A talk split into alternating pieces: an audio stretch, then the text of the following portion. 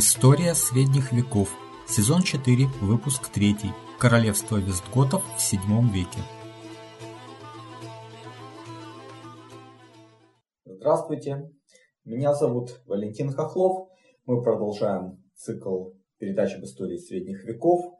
Это уже четвертый сезон нашего цикла, и мы говорим в нем о странах Иберийского полуострова, об Испании и Португалии, хотя в разное время на протяжении многих веков там существовало гораздо большее разнообразие различных э, государственных образований. Э, основным источником для меня является книга известного историка испанского э, и не только историка, еще и общественного деятеля Альтамира и Кривеа, история Испании, также э, очень интересные есть передачи э, «Час истины», три передачи о королевстве Вестготов.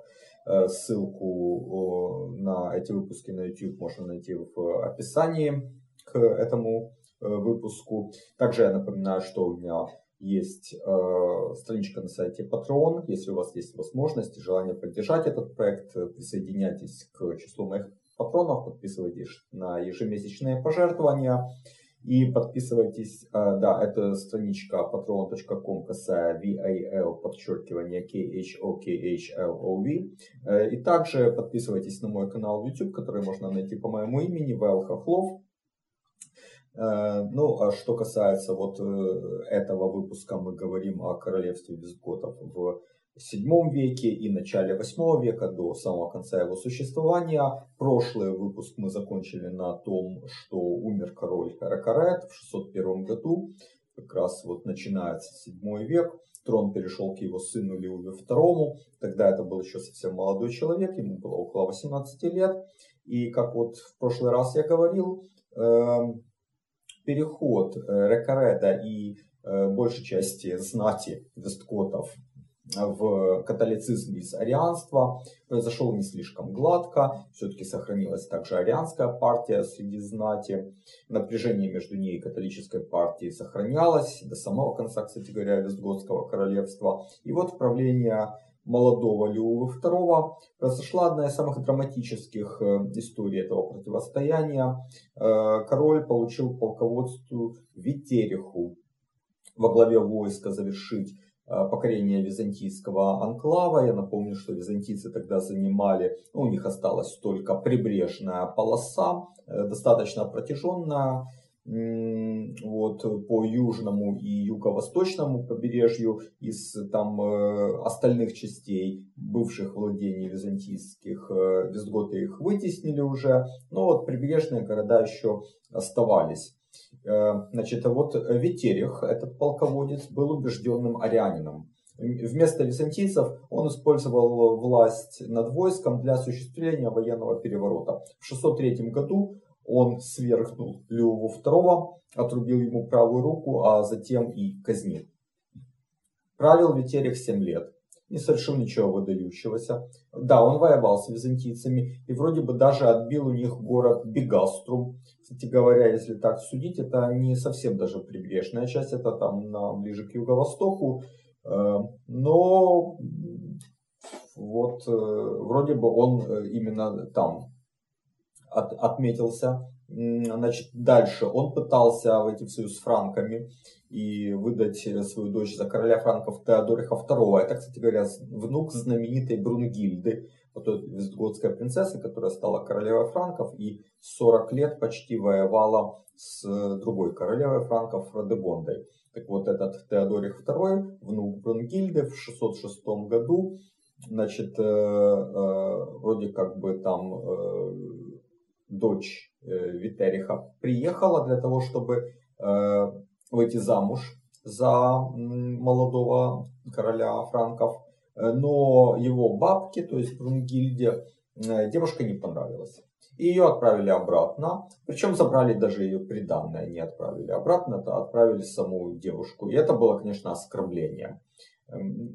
Витерих в результате входит в союз с противниками Теодориха II, его братом Теодебертом II и еще одним королем Франком, Франков Хлотарем II, вот как раз сыном Фредегонды.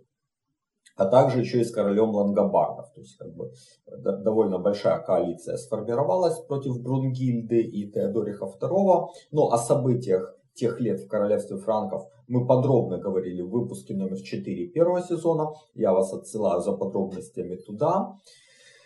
А мы возвращаемся в Испанию, и вот весной 610 года католическая партия берет реванш. На банкете их представители убили короля Витериха и возвели на трон герцога Нарбоны Гундемара.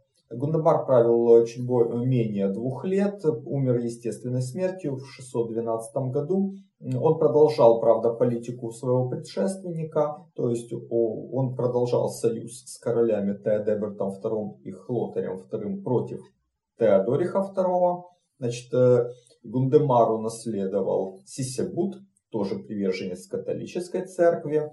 Если уже Гундемар пробовал наступать на византийские владения, но его непродолжительное царствие не позволило там достичь, получить каких-то результатов, э, то Сисибуту удалось взять под контроль визготов все побережье Средиземного моря от Картахены до Гибралтара.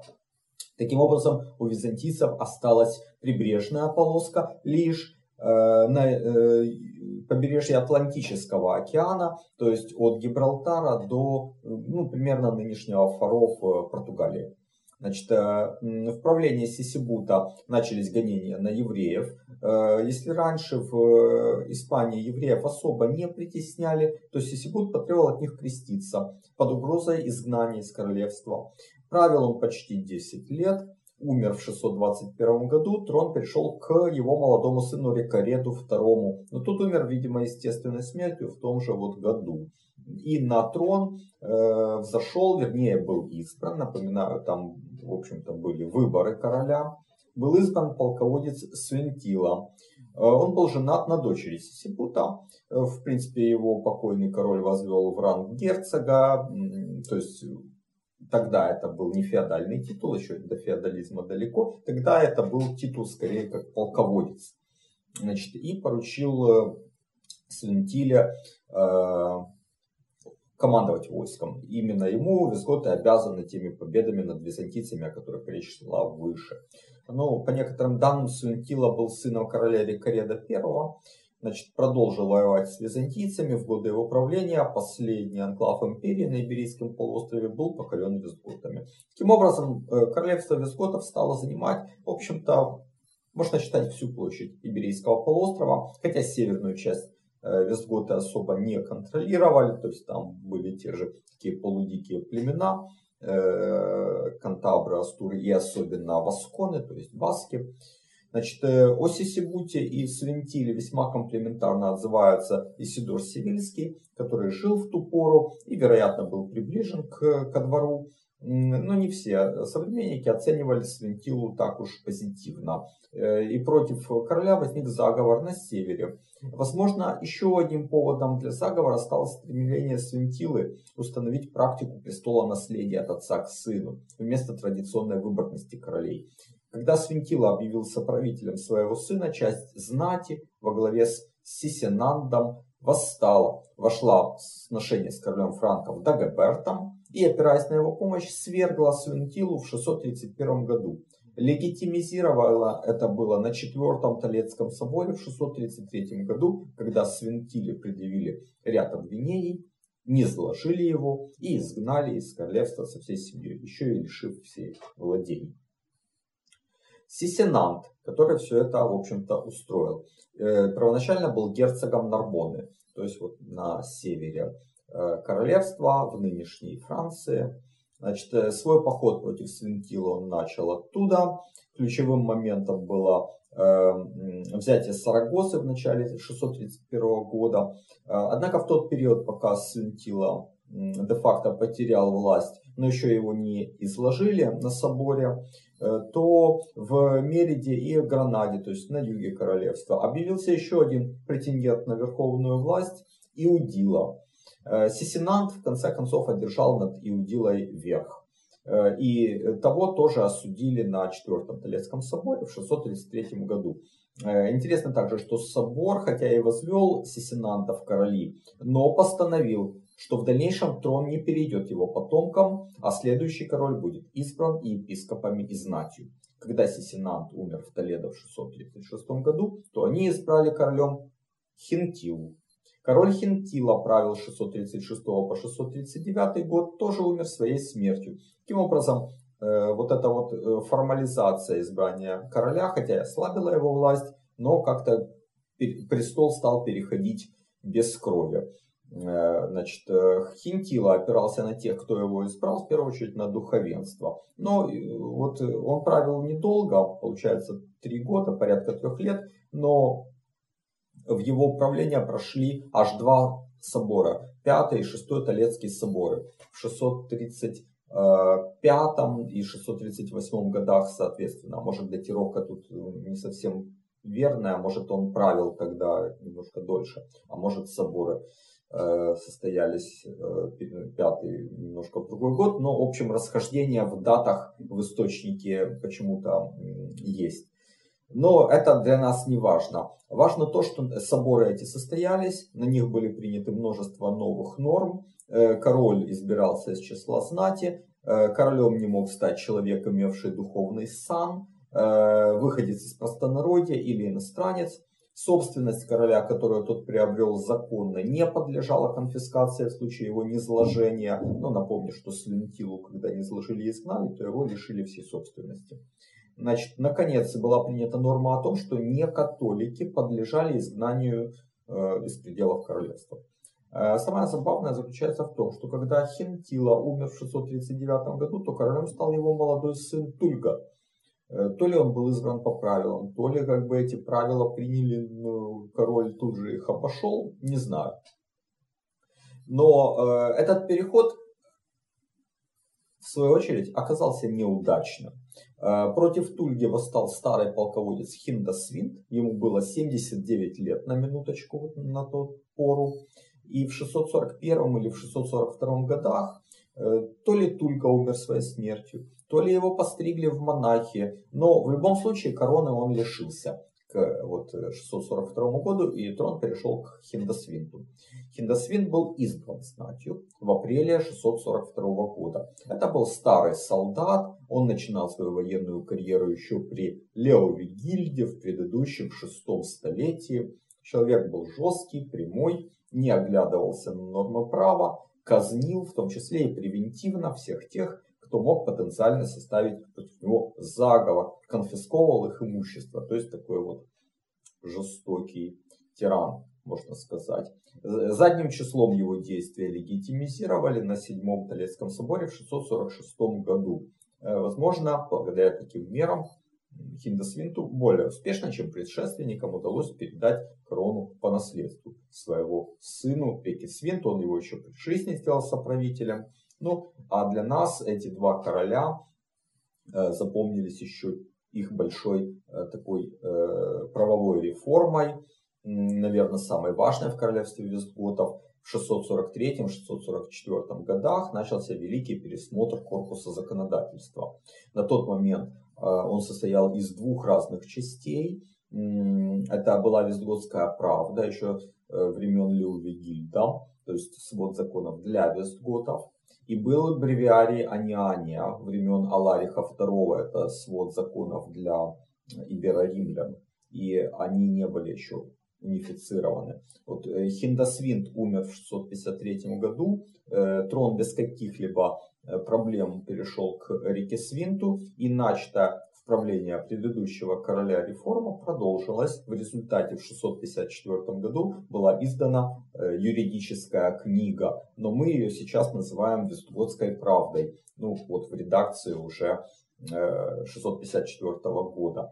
Э, но это, э, хотя и название сохранилось «Вестготская правда» в нашем употреблении, но фактически это был на 100% переработанный документ. Мы весьма подробно рассматривали как раз эту редакцию «Вестготской правды» в выпуске номер 6 второго сезона. Я вас отсылаю туда. Мы целый час э, изучали этот документ.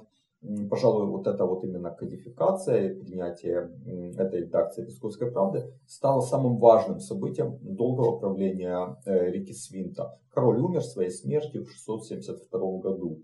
И на престол взошел, был избран Вамба. Не все согласились с этим выбором. Правитель города Ним, сейчас это юг Франции, поднял восстание. Вамба направил против него герцога Павла. Э, тот присоединился к восставшим и объявил себя королем под именем Флавий Павел. Павел. Значит, Вамба в ту пору воевал с басками, но это недалеко, в общем-то, от Септимании. Он обратился против восставших. К 684 году он покорил всю Септиманию, лидеры восставших попали в плен. Но мирное время продолжалось недолго. Именно в правление Вамбы э, с юга на Испанию стали совершать набеги арабы, которые к тому времени уже покорили весь север Африки.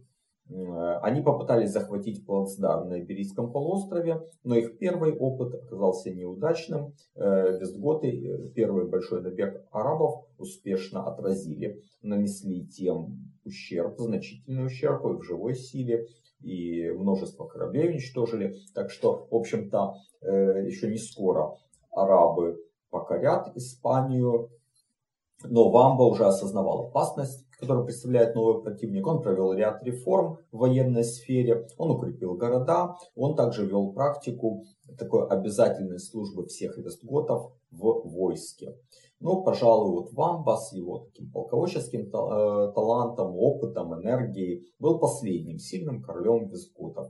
В 680 году он то ли серьезно заболел, то ли его отравили. Но, в общем, он э, оказался сильно ослаблен и утратил бразды правления еще при жизни. Э, вот существует легенда, ну такая версия, скажем так, такая полулегендарная, что молодой Эрвидий э, выбрил танзуру на голове э, короля Вамбы, когда тот пребывал в таком беспомощном состоянии. А по Вестготским законам, которые мы только что вот об этом говорили, э, лицо духовного звания не могло быть королем. Выбрал Танзуру, типа постриг в монахи. В общем, Вамба был не сложен, но еще 7 лет он прожил после этого где-то в забвении. Значит, э, правление Равигия считается более мягким, чем правление Вамбы. Вроде бы молодой король, отпустил вожжи. Лишь в отношении евреев он принимал жесткие меры. Э, в очередной раз, кстати, Аря постановил, что евреи должны либо принять христианство, либо отправиться в изгнание. Правил 7 лет. В 687 году Эрвигий умер и завещал избрать королем Эгику, который был женат на его дочери. Значит, Эгика еще более усилил репрессии, то есть такие качели. Э, то послабление, а теперь усиление репрессий, э, в основном против евреев. Как раз вот эти законы Эгики против евреев были наиболее жесткими. Он конфисковал все их имущество и даже вроде бы продал всех евреев в рабство христианам. Ну или, по крайней мере, остановил продать. Эм, также он отправил в изгнание довольно много вестготской знати и конфисковал их имущество. То есть вот такой э, тоже относительный тиран получается. Э, Эгика умер в 702 году, и трон перешел его молодому сыну Витице. Ему тогда было около 15 лет. Э, в последующем Витица смягчил жесткий режим своего отца. Он отменил многие его решения, вернул конфискованные земли, но тем не менее часть знати подняла восстание, э, которое было подавлено. И один из лидеров восстания, герцог Кордовы Теу де Фред, был казнен, а другой лидер восстания, Пелагий или же Пелайо, э, изгнан Запомните это имя, мы с ним еще столкнемся. Он будет играть важнейшую роль в истории Испании.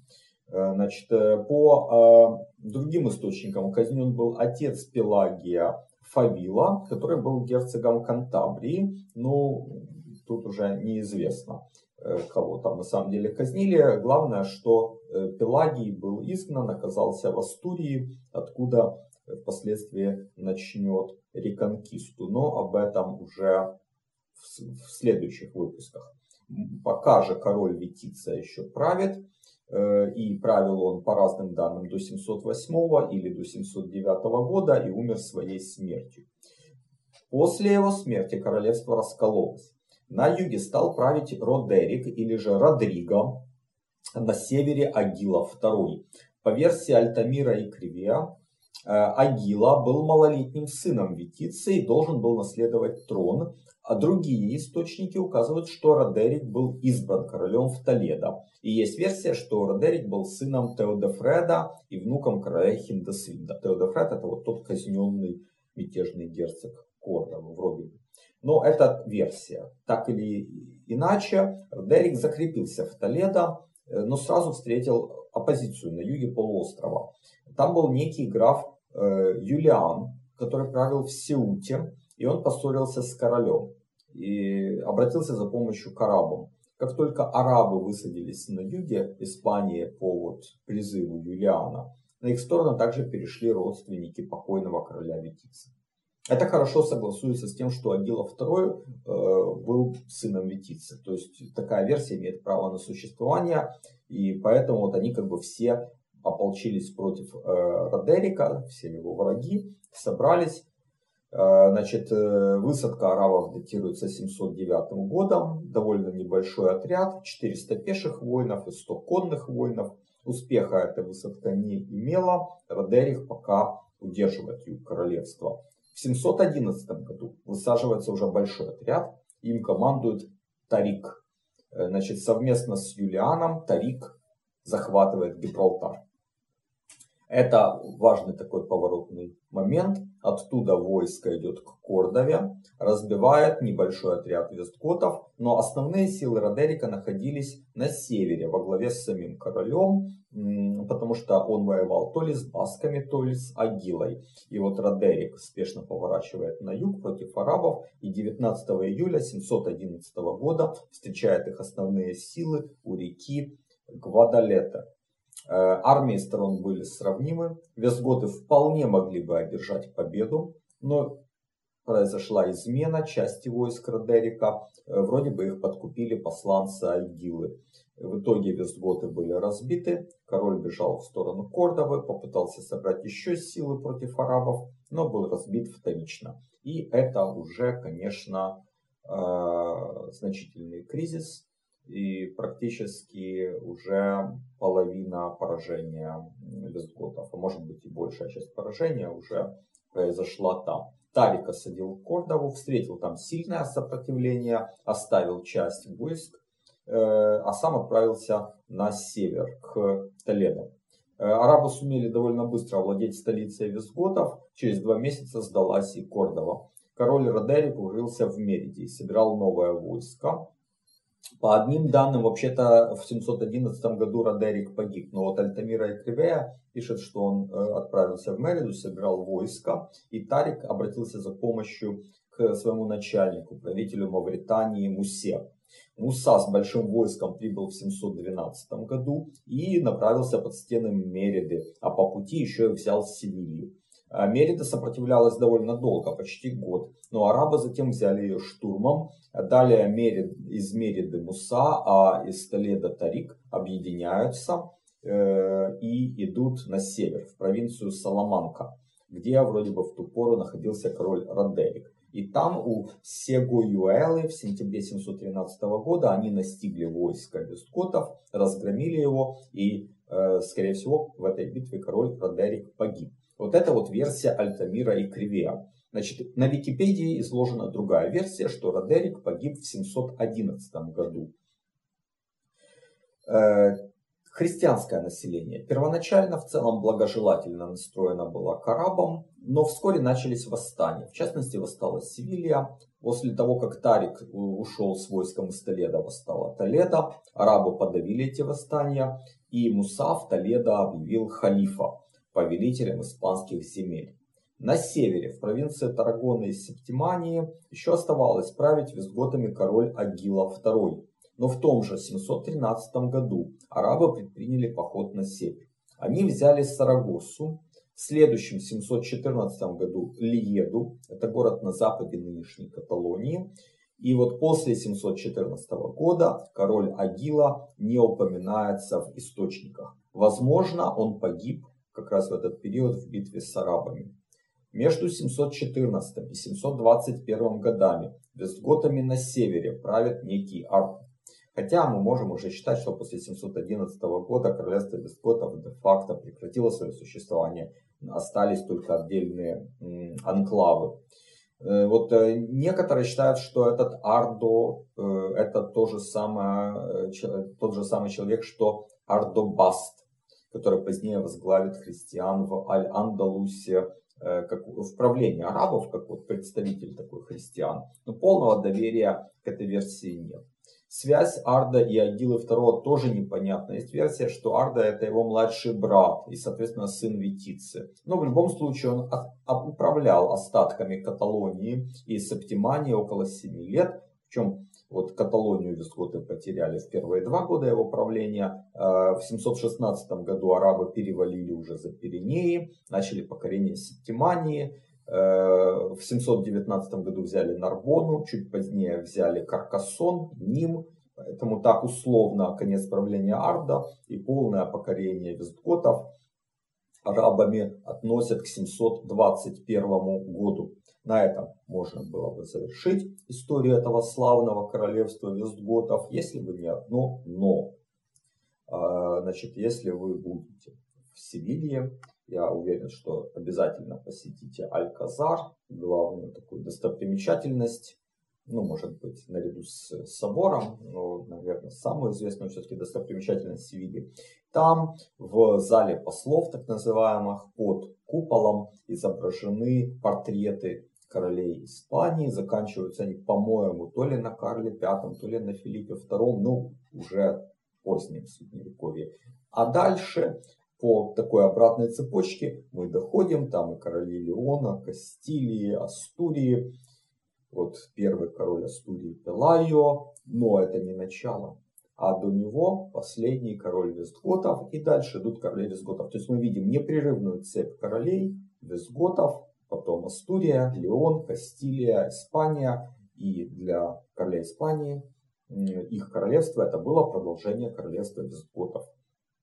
Поэтому можно считать, что нынешняя Испания это хоть и далекий, но прямой потомок королевства Вестготов. И эту связь времен мы проследим более подробно в следующих выпусках.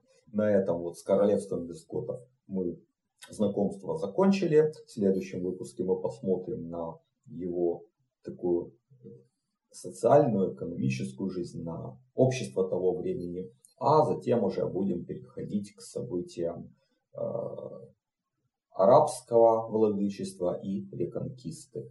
Я благодарю вас за внимание. Подписывайтесь э, на мой канал в YouTube, Вэл Хохлов. Присоединяйтесь к моему сообществу на сайте Patreon, patreon.com, касая VAL, подчеркивание KHOKHLOV. Оставайтесь на моем канале и до новых встреч. До свидания.